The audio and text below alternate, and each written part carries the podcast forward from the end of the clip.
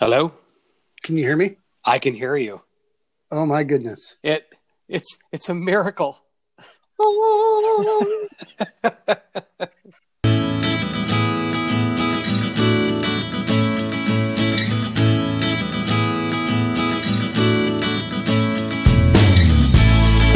Welcome to Catching Up with Aaron, a podcast where I talk to people I know and, well, catch up with them. Well, I'm very excited to have as my first grown up guest, because my first guest was my nine year old daughter. Um, so she was officially my first guest, but my first grown up guest. Uh, and I figure it was only appropriate that um, I invite the person who invited me onto their podcast because uh, it's only it's the right thing to do. I was uh, honored to be a guest on the Curiosity Hour podcast, hosted by Dan Starenchuk, and today's guest of mine, uh, Mr. Tommy Granger Estlin. Tommy, how are you, my friend? I'm well. How about you, Aaron? I'm doing Thank great. You. Thank you, by the way, for having me on. It is a pleasure and an honor to speak with you in real life, but on this podcast in particular. So thank well, you. it's it, well, you're you're most welcome, and I appreciate you coming on. And you know, it's we have one of those uh, unique kind of uh, 21st century relationships where we met on Facebook, like a lot of people do, uh, but we've actually met in person. I think what three times now? We've we've hung out together three times, right? Is, is that what you've got? Times or twice? I think it's three because you came to Atlanta once. Yep. Yep. I guess it was just, well, you know what I'm thinking because it was twice on that trip. We hung out two yes. different days on your one trip. Yep. Yep. So we've right. seen each other in person three times. Correct. Uh, one weekend and then a separate weekend, uh, one night later, and that was just last year when my family and I traveled to your uh, your area of the country in the Kansas City area, and uh, we got to hang out with your family, which was amazing. Absolutely, yeah, it was I wonderful. love that. Now we got to. Um, I, if I if I'm not mistaken, uh, we have a mutual friend named Mallory who introduced us. Right? Is that yes, what you've got? Is... Yeah, you've yeah, got that, that too. Okay, cool. Um, so that's how we kind of connected for anybody listening. And then um, we have a connection through my I have a song challenge group. I'm not even gonna not even gonna get into that, but we've really kind of connected there. Um, and you know we've just become buds since then and i and and that's a rare thing these days when you can meet a new friend this late in life and and uh, like I, I say this late in life like i'm like i'm ancient but i'm really not you know I, my my my we were just saying the other night that uh it's like i was just thinking i'm not young but i'm not old so i'm somewhere in the middle you know i feel you, that deep within my soul you, so that speaks to you doesn't it yes well that's yes. good that's good. Well, e- either way, I'm just tickled to death that you're here, uh, and I'm excited to ask you a boatload of questions because we're going to get down to it. Excellent. I'm Are excited. You Are you ready? I'm ready. Well, I, I don't know the questions, so I don't know that I'm ready.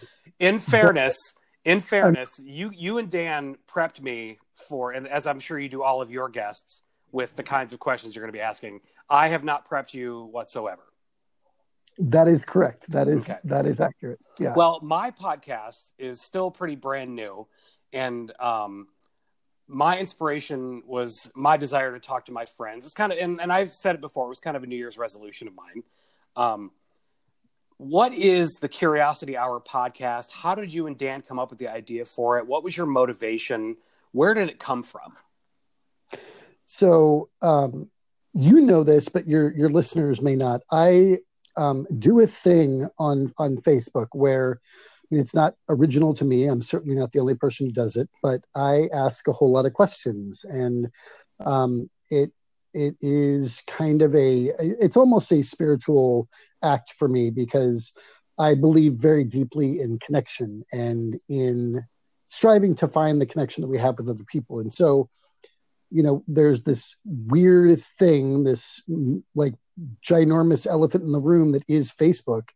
And it can be used for good and it can be used for ill purposes. And about 10 years ago, I began to like just, it clicked for me. Again, not original with me. I'm not the only one who does it, but it clicked for me that you can ask questions and people like from a wide variety of backgrounds can give you answers and it can range from like what's your favorite thing to buy at Aldi's to what is your current spiritual practice and how did that become important to you and i reconnected with a high school classmate of mine uh, dan Starenchuk, as you said and he and i both are just really naturally curious people. We like to find out what motivates people what drives people. Uh, we like to find out people's stories.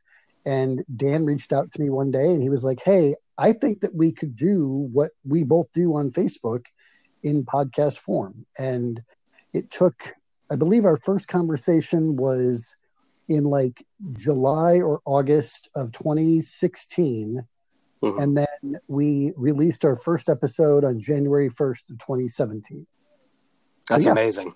What a, what a journey. And like, it, it's so funny how two people who now, did you and Dan like, you knew each other in high school. Have you stayed in touch since high school prior to the to the the birth of your podcast? Only via Facebook, and we okay. were not we were not particularly close on Facebook. I mean, it wasn't like I, I wasn't like uh, sending messages to him. We weren't like, I mean, we just were like mm-hmm. kind of recognizing, hey, that's a cool thing you asked there, and yeah. I appreciate that you answered this question. So um, yeah. So like basically he just lived in your phone like most of our friends do these days. exactly. I have a yeah. friend uh, who I met via podcasting right. who calls um, online friends pocket friends because yes. we are all available in each other's pockets. You know, right? At a, at a moment's notice, even. Mm-hmm. Uh, well, what I was saying is like it's so funny how, and you talk about social media being kind of used for good and used for evil or, or, or, and everything in between. This is one of those moments where it's like, who would have expected that kind of connection to happen? Uh, yes. When, yep. You know, when Mark Zuckerberg was sitting in his Harvard dorm room, uh, trying to figure out if the gal down the hall was single, like who, who would have thought that he would like this, that's the kind of result among many other results that it would yield. You know, it's yes. just amazing. I love that. Yeah, um, absolutely. And I, I have, I have several friends too that are like, uh, I'm tighter with now than I was when I knew them in high school. And then there's people who I was tight with in high school that I'm f- friends with Facebook on Facebook now uh, that we're not quite as tight anymore. So I think it's a it's a it's a it's a revolving door or a swinging door, like one of those old school bar saloon yep. doors. You know, one of those yep. deals. Well, uh, I thought about you too because like you and I connected uh, it was like fall of 2015. So we're getting on five years of being, you know, buddies, right? That's wild. Yeah. I know, right? So when I when I was preparing for this, which and by preparing I mean uh, about four hours ago, uh, before, prior to recording this, I realized there's a lot I really don't know about you. Uh, I mean, we're obviously good friends, but there's just like a lot of your um, background that I just I'm not familiar with. So I'm going to get in just a little bit of that if you don't mind. I'm not going to get too crazy deep or not too heavy. I just want to get a little a little structure if that's okay. Sure. Yeah, of course. Um, so I mentioned before you're in the Kansas City area. Um, yes. Are you native to that area? Were you born in that area? Were you born someone born somewhere else and then moved to that area?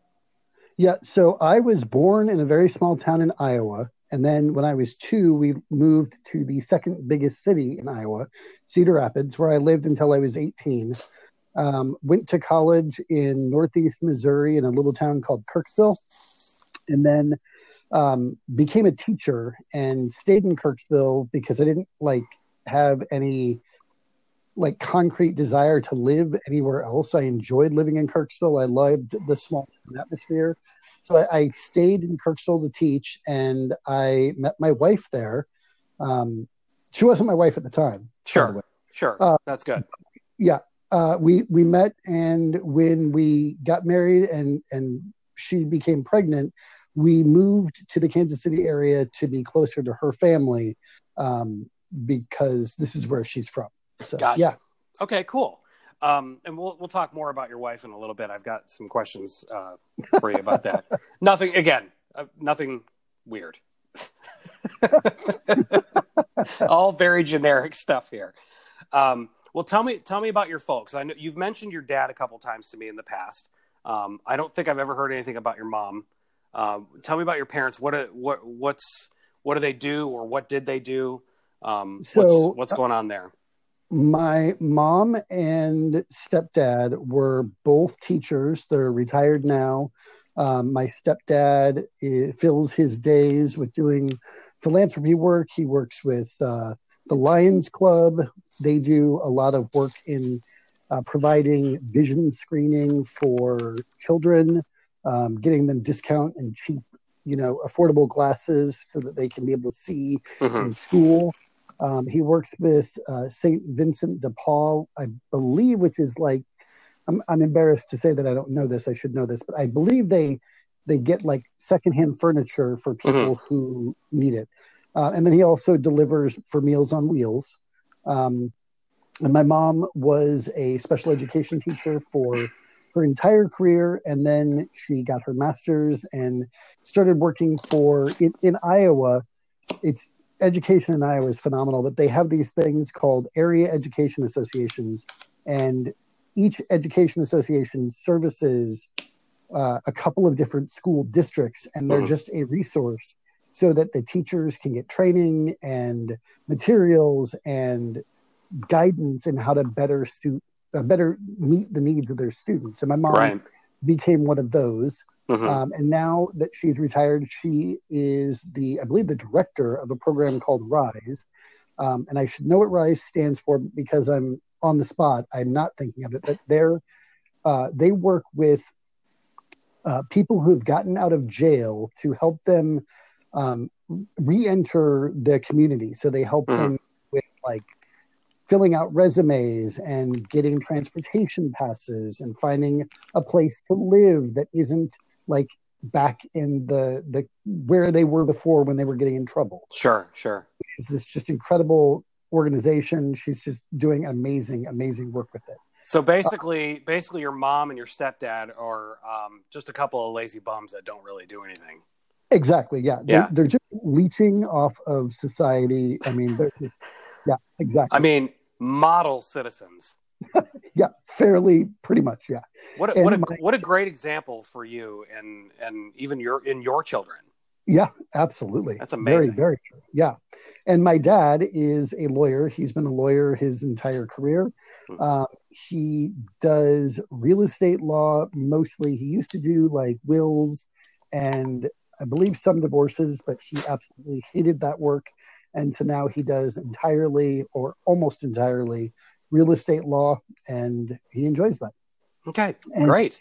He And you, is he's the one that like instilled in me the passion for reading that I have. right?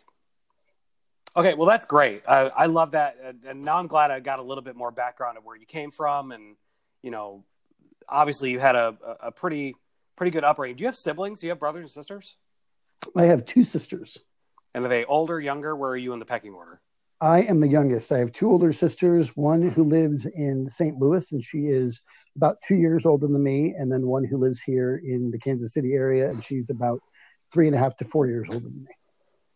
You know, I have two older sisters. I'm the youngest of three. Yeah, I, I think that we have connected on that before. It's kind of, It sounds familiar. yeah, exactly. It does sound Yeah. familiar. Um, well, you mentioned your wife before. Your wife is uh, BB, Yes, and I've met her, and she is positively lovely. Um, I'm- and you, I'm you, sir, yeah, you, sir, have outpunted your coverage. uh, Um, I don't know what that means, but yeah, you, you married up, yes, I would agree with that. Yeah, yeah. Uh, and I, the only reason I know that is because I have also done the same thing. yeah. Jill is incredible. I, Yes. I have enjoyed meeting her and your entire family as well. Yeah, and uh, how long have you, you and baby been married?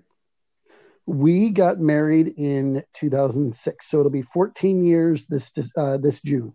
So you're like you got a stride going right now. Yes, yeah. Yeah. And then you have uh, a whole house full of kids. There's like 13 or 14 by now. I think. I bet on some days it feels like that, doesn't it? yeah, we have we have four. We have a 12 year old, a 10 year old. They're both girls, and then we Mhm. have twin six year old boys. Which again, I've met your family and just a lovely, a lovely family you have, and uh, I don't have to tell you how proud you should feel um, of Well- having such a lovely family. I appreciate that, and I am pretty freaking grateful. They're they're incredible. Um, well, I mentioned weddings, and obviously, uh, with my work, I do a lot of uh, uh, do a ton of weddings. I know you've done you've done some officiating work in weddings. Uh, yeah. Tell me tell me about a memory from your and BB's wedding that still sticks with you uh, 14 years later. We we had this beautiful, beautiful venue. It was a working orchard outside of northwest Kansas City. It's called the Weston Red Barn. It's this beautiful, beautiful barn that is open onto an apple orchard, these rolling hills of, of, of you know, middle Missouri. Um, and we got married in June and we, it, it was really, really hot for like that entire week, but then it rained and the rain totally cooled things down, which was wonderful. But we were supposed to get married out in the actual orchard. Mm-hmm.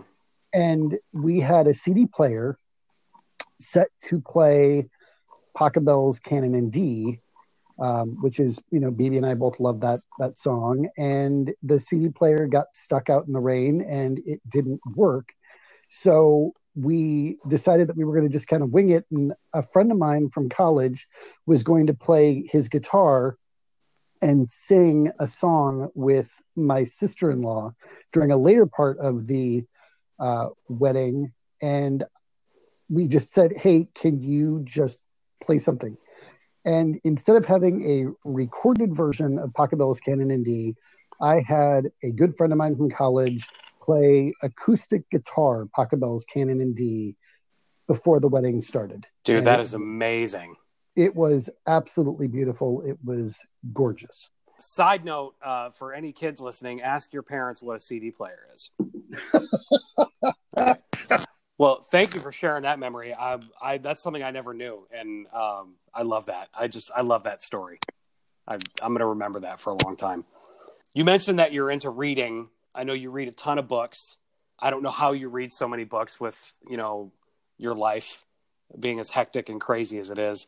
What are what are like give me one book that you've read over the course of your life that really had a, a, a major impact on you there is a book called blue highways um, by william least heatmoon um, and i read this when i was in college uh, at truman state university in northeast missouri um, back in the 70s, the author William Least Heatmoon, he was a professor at University of Missouri in Columbia, Missouri, and he, in one like month, uh, he and his wife split up. He lost his job, and he completely was just lost. And so he said to himself that uh, I, I, don't I don't even want to but he okay I'm stumbling over my words because I really want to represent this book as good as I as well as I can. Sure. Um, he basically had this realization that he was not seeing new things because he was seeing everything around him which he'd always seen. So if he were to change what he was seeing, maybe that would change the way that he sees things. And mm. so he, he went and found an old atlas that he had and he made a planned a route around the United States on the off roads and in the on the old maps the off roads were blue. And so he called this his blue highways trip. And he literally went from middle of missouri all the way to the east coast down the coast across the southern border to california up uh, to the northern border, back all the way through New York. I mean, he did like the entire outskirts of the country. Um, and then he wrote this book about his experience. And it was the 70s. So it was like, you know, 10 years after the civil rights movement had really ramped up. It was less than 10 years after Martin Luther King had been assassinated. Um, and so when he went deep into the South, he was meeting people, and he's uh, Native American. Uh, he's a, a, white passing Native American man, mm-hmm. and so he he has dark enough skin that when he was around white people in like Atlanta, Georgia, um, they recognized that he did not fit in, and when he was around people of color, they recognized that he didn't fit in either, and so he got into these really incredible, um, like time like time capsule conversations all around the United States. Like we're talking like Montana and rural New York State and Ohio, like all these really interesting places. Hmm. And so the book just has this really incredible. Um, I've, I've read it probably 10 times. I try to read it once every year or 2 mm-hmm. um, and I'm a big believer in two things about books. One, uh, if you want to write in them, write in them because when you go back and, and visit them again, you will have a conversation with you at a different time period. Oh, that's so amazing. I, I, love it. I mean, I go back and I, I reread these books that I've underlined so many different things in, and I'm like, okay, I don't know why that stands out to me, why it stood out to me then, but I this other passage over here that I didn't underline speaks to me now. Yeah. But I'm also I'm also a big believer that we don't loan books, we give them away. And then if they happen to come back to you, then good. Otherwise, they're w- visiting somebody else.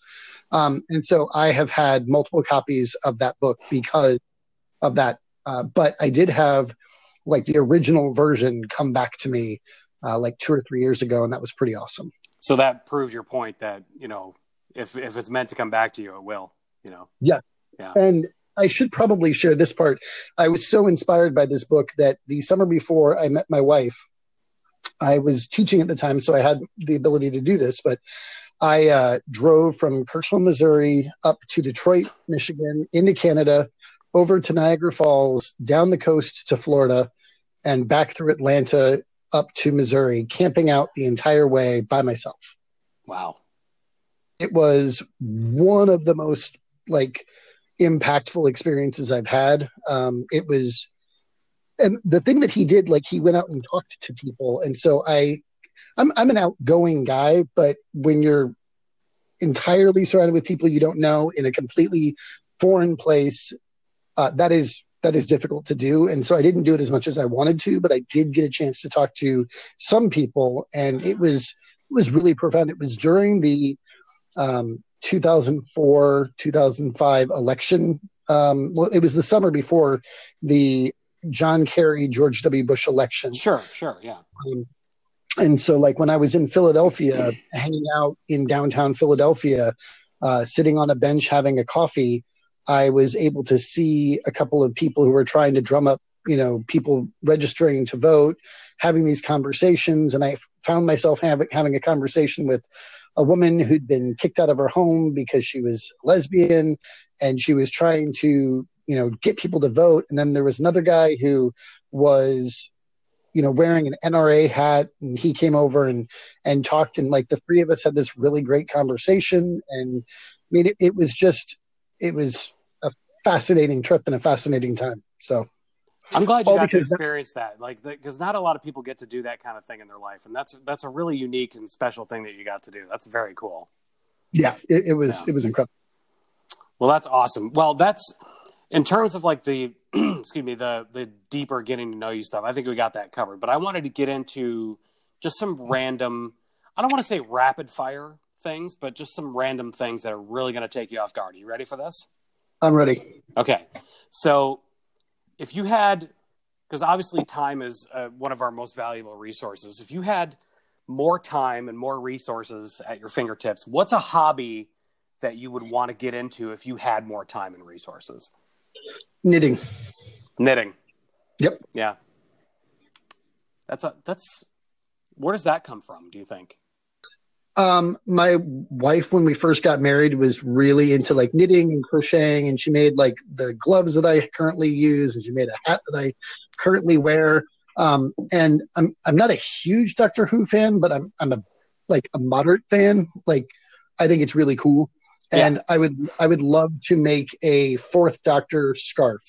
Um, and I actually asked for my birthday, like I don't know, six or seven years ago, um, the materials to make the that that that scarf, uh, and I started like practicing it. But like, I read, and I don't like listening to audiobooks. I like reading, and right. so you can't like you could I could knit if I was listening to audiobooks, sure, but I can't knit when I'm reading. So it just kind of never took off. Okay. Well, I think you'd be fine at it. I I would I would fail terribly at that. I think. Um, all right, so that's something you'd be good at. Um, I always think about like um, my my periods of unemployment that I've had in my life and the jobs that I was offered. I was offered a lot of sales jobs, but I think I'd be a terrible salesperson because, I mean, I may have like the personality uh, of a good like of a good salesperson, but what I lack is that ability to handle rejection and not take it personally. So that's Oh, yeah. That's Yes. a job that I would be very bad at. What's what's a job that you think uh, you would be really just terrible at? Um, I, the same thing. Um, when I was looking to transition out of teaching, I, you know, did that whole lovely and not at all frustrating, what do I want to be when I grow up conversation. and Yeah. uh, like the one thing that I, I think that I, I think that I could possibly be good at sales, but I could not possibly be comfortable with the inherent risk that comes with being dependent on making sales to be able to support the family. That's that's a totally viable thing. Uh, that's something I experience. Uh, I like to know exactly how much my next check is going to be. Yeah. Um, Yeah. And if, whether or not food is on my table, uh, based on what I do, is uh, not something I'm interested in. I find I find that most of the time children do better when they have food. Yes. and you know what? So do grown men. You, you know what? You're not wrong. You're not wrong. okay, next one. Um, you're going to an event of some sort, and it starts at six o'clock. Are you there at five fifty-five, six o'clock, or six o five? Are you like an early guy, an on-time guy, or a always late guy? If my options are 555, 6 or 605, the answer is none of the above. I would have to be there at 545 at the latest. Okay, all right. So, all right, that five fifty-five was just like to illustrate the earliness, but yeah, I'm with you on that. um, I'm the want to get there early guy, just like that. Absolutely. Yeah, nothing wrong with that. Okay, so how about when when somebody comes to you for help? Uh, what are they usually seeking help with? Um, so I post a lot about political and social justice things on Facebook. And so what people come to me about is questions about um, how to respond to things like those issues that Mhm. come up in real life. Right. Um, and so, yeah, it's, you know, resources around um, coping or not, not coping, but like addressing issues of racism, sexism, homophobia, transphobia, xenophobia, all those things. Mhm. yeah. that's good. And and you feel like you're you're equipped to be able to at least point people in the right direction in those things. Point people in the right direction, yes. Yeah. Be able to like solve those issues, hundred percent no. yeah no no i and I, I and that's well, that's why i said that because like i have Yeah. people that come to me about a lot of things um be it uh people who have children who are younger than mine they look for advice. That doesn't happen all that often. Future clients of mine like bride and groom clients they they come to me seeking advice for what what would you do about invitations? Well i'm like well i don't know much about invitations but i can tell you what i know about wedding etiquette. Uh, and Yeah. here and Yeah. here's a resource that you can look at. You know so Yeah. I, I feel you on that. I'm definitely with you on that. So that's a topic that you know a lot about. Uh, i'm interested in about topics that you wish you knew more about. Like for me i wish i knew more about this is going to sound weird or maybe it doesn't sound weird i don't know but i wish i knew more about auto repair Uh, Oh, and yeah. di- diagnosing problems with vehicles. Just being able to open up a hood uh, based on the noise that I hear, be able to diagnose what that issue is, and maybe even take it a step further and be able to purchase that part and install it myself. Yep. Um, Yeah. You know, I find myself over the years putting a lot of faith in mechanics. Luckily, and you know, I've been lucky that I haven't. At least I don't believe I've been duped by any mechanics. But it's just something I wish I knew more about. What's something? What's a topic in life that you you wish you knew more about that you could apply to your life? So when you first asked the question, thought was um, sports because I think that uh, my being able to operate in like traditionally masculine spaces would be a lot easier if I knew even one little thing about. Um, I, I remember when I was growing up, my uncle Steve used to. He told me, "Here's the trick: you always say, how'd Johnson do?' Because on every single t- team, there's a Johnson, Right. and I don't think he's wrong. I think that it, that that is, but um, slightly more serious, but not not all that more serious. I would love to be able to know more about home repair. I would like to feel a little bit more comfortable using, um, you know, the the tools. Not like I don't I don't need to like completely rebuild my kitchen yeah, but you're not going to put in new cabinets or anything like that. Yeah. exactly. But if I Yeah. if I do a little bit more about general home maintenance, that'd be pretty cool. And that'd probably save you a couple of bucks too. Yeah, a little bit. Yeah. Yep. Yeah. I, I'm with you on that. I could I could get down with that. Um, Okay.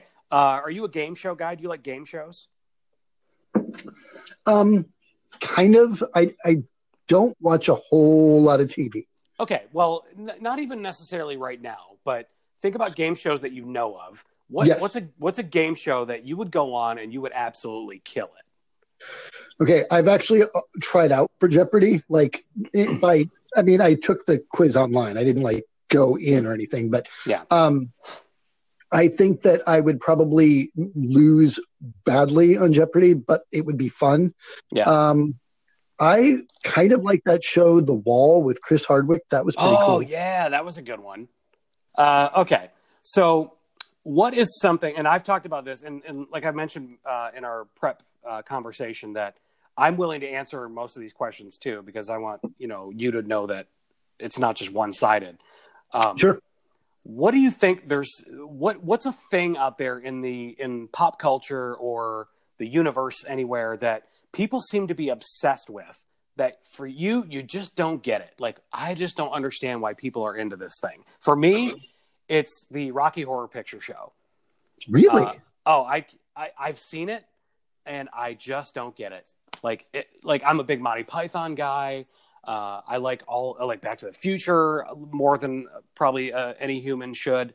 Um, but when it comes to rocky horror picture show i just i, I don't get it. Like i i think it's dumb. Uh, i don't think you're dumb for liking it.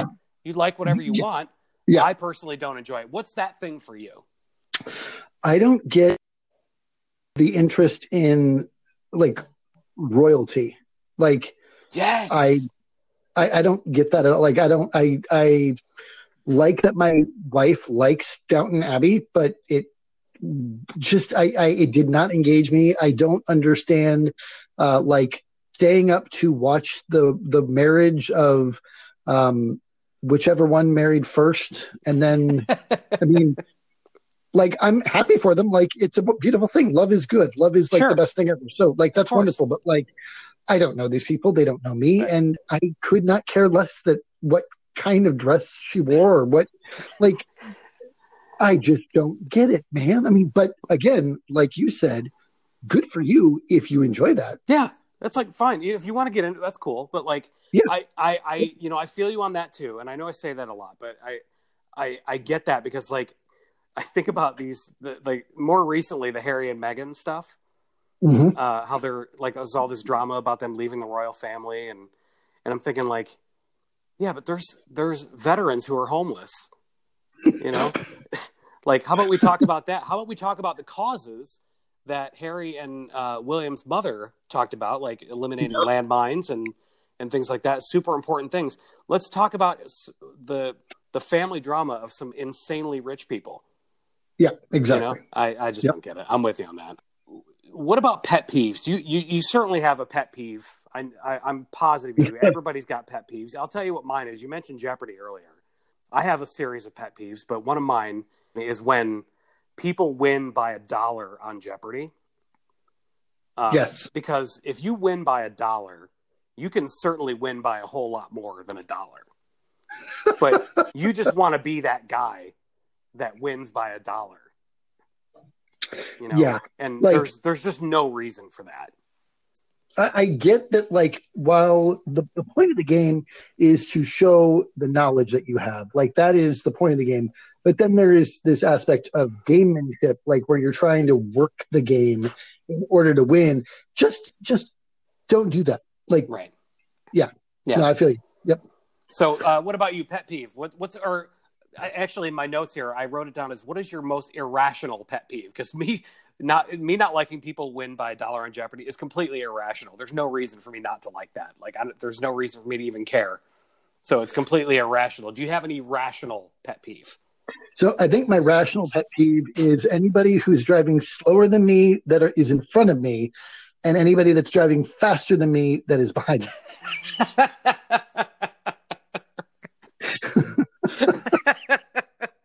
because that is both irrational and rational. Yep. Yeah. oh, that's so good. Yeah. I, I, I would, maybe that'll be my new one too. I'll, I'll, put I'll put that on the list with the others. Uh, have you ever, um, before you lived with BB, uh, did you ever live alone? Like, have you ever lived uh, by yourself at all? Yeah, yeah. I so um, in college I had a roommate my freshman year, and then I had a roommate for part of my sophomore year, and then he moved out, so then I had my own dorm room, and then junior year I lived in my own room for half the year, and then I moved into an apartment, and I lived with roommates for all of college, and then when I graduated college and started teaching, I lived in an apartment for one year, and then I bought a small house on a lake outside of town. Uh, and when I say a small house, I mean it was like two rooms. The deck was literally bigger than the house itself. Oh, geez. Uh, yeah, it was incredible. I loved it and hated it. It was awesome and awful. Um, But then BB and I got engaged when I was living in that little lake house. So yeah, I definitely lived on my own for at least a couple of years. How uh, how did you get along? Because I've never lived alone. Like I've always lived not only just with people, but and I think I've told you this before. I've always lived with women. Mhm. Uh, my dad is the only person I've the only male I've ever lived with. Everything Yeah. else has been women from from birth until today. Um, so, what was it a challenge for you to live alone, or do you did you prefer living with people, even if even if you had crappy roommates? Did you enjoy just having people around you versus being alone? That, that's kind of tough. Like I, I do enjoy being around people, but I also, um, like I, I do like alone time. But I mean, when I was living in the apartment that was in town, and I mean, Kirksville is such a small town that like you can walk anywhere, and I mean, not really, but I, I was able to like see people whenever I wanted to, and it was like a two minute drive to the coffee shop or, you know, whatever. And um, when I was living out at the lake, I mean, that was a 15 minute drive even to get into town. And I mean, now it takes 20 minutes to get anywhere. But at the time, living in small town Kirksville, a 15 minute drive is like, you got to plan ahead if you want to do that. Sure, sure. So you had like a, a nice balance. You were able to strike a good balance, and Yeah. versus Yep. uh, being with people and having a good balance of alone time. Like you were able to Yeah. balance that. Yeah. that's really cool. Um, I like that. All right, um, couple more. Everybody has, well, maybe not everybody, but I'd say a fair amount of people that, at least that I know, have what I would call a lame claim to fame.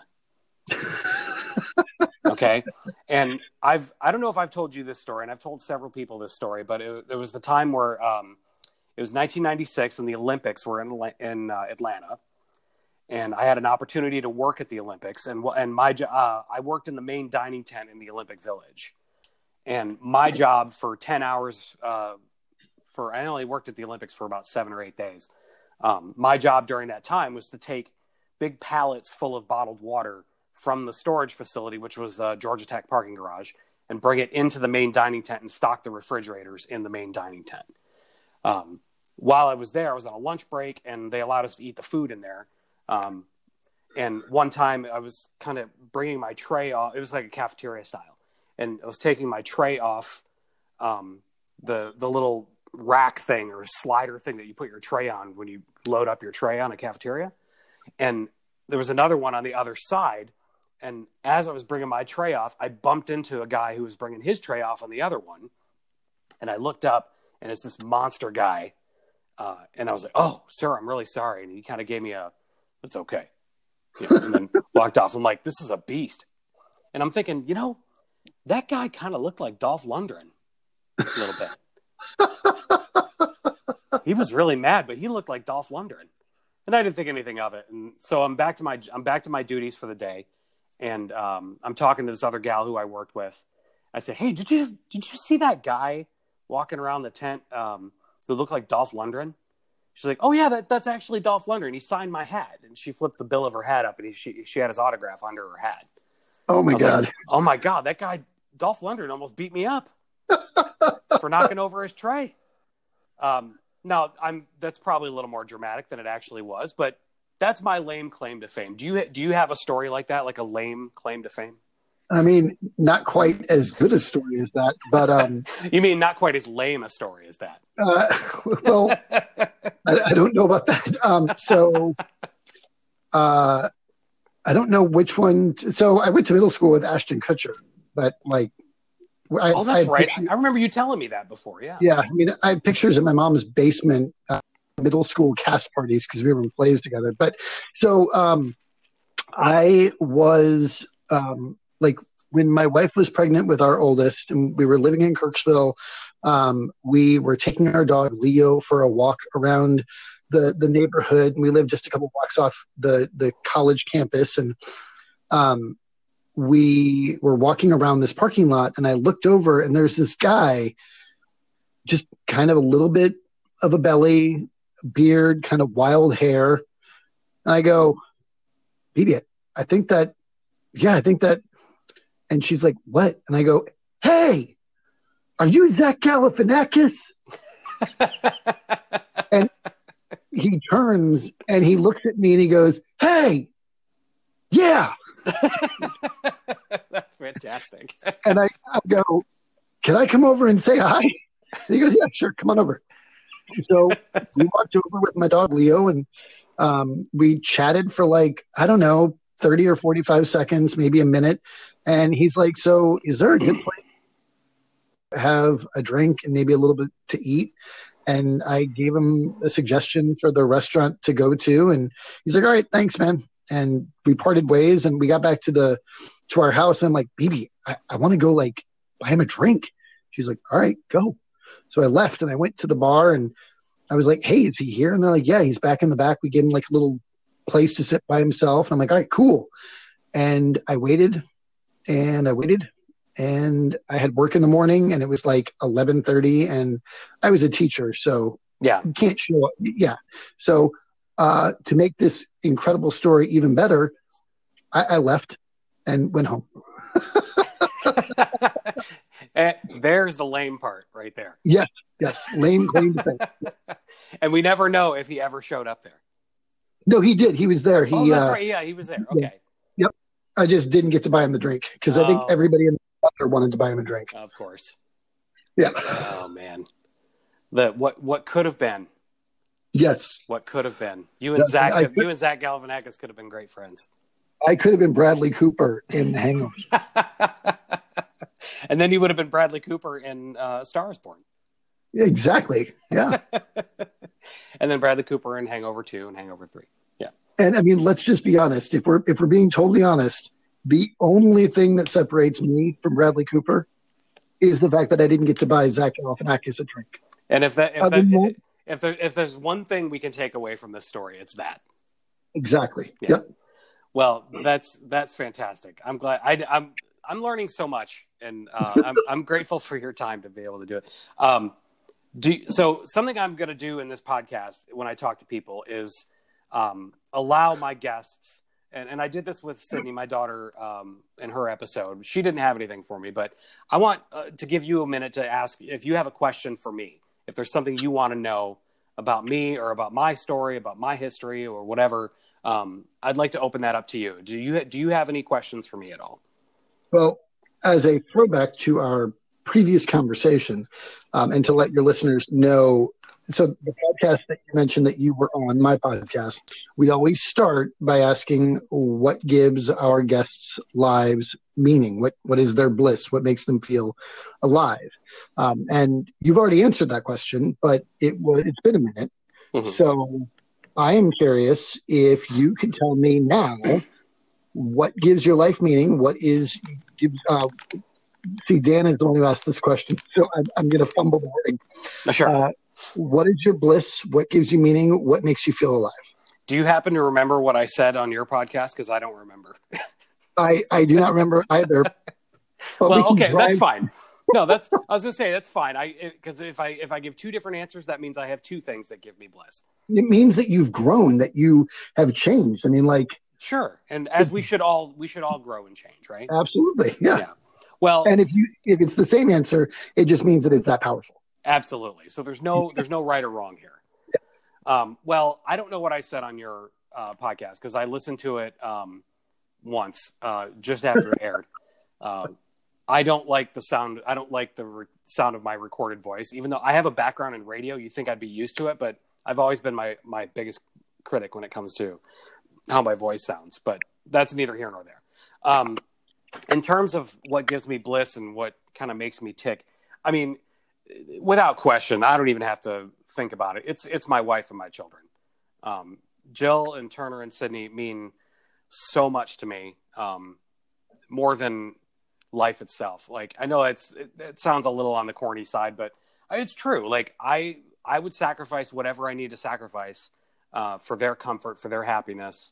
Um, we we all have such a deep love for each other, uh, and and it comes from I, I don't know where it comes from honestly, but w- we would all do anything for any either of us. Um, and it's especially when I see Turner, my oldest, she's almost she's going to be 13 soon. When she takes care of her little sister, even when she doesn't want to, um, she goes what she feels like is out of her way to help her little sister, whatever with whatever she needs. But deep down, I know she wants to.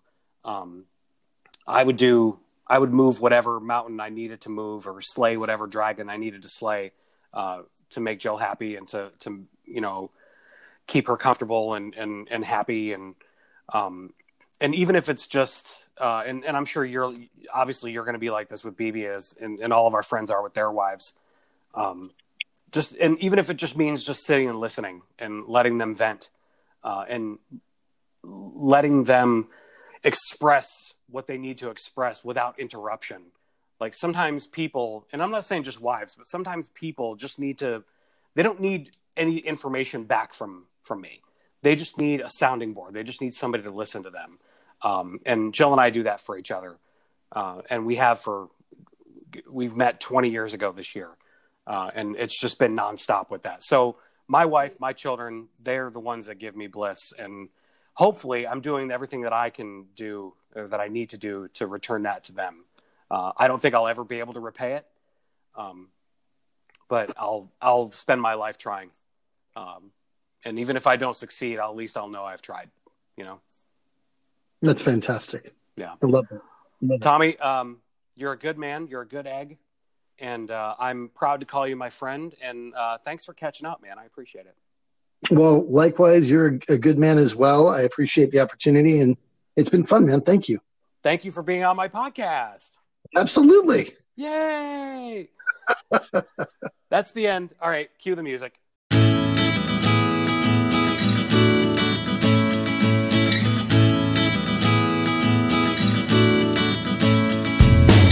Catching Up with Aaron is produced and edited by me, Aaron Ellier, in association with Anchor. Subscribe to Catching Up with Aaron on Spotify or Pocket Casts, and soon on Apple Podcasts. Thanks for listening, and I'll catch up with you again soon.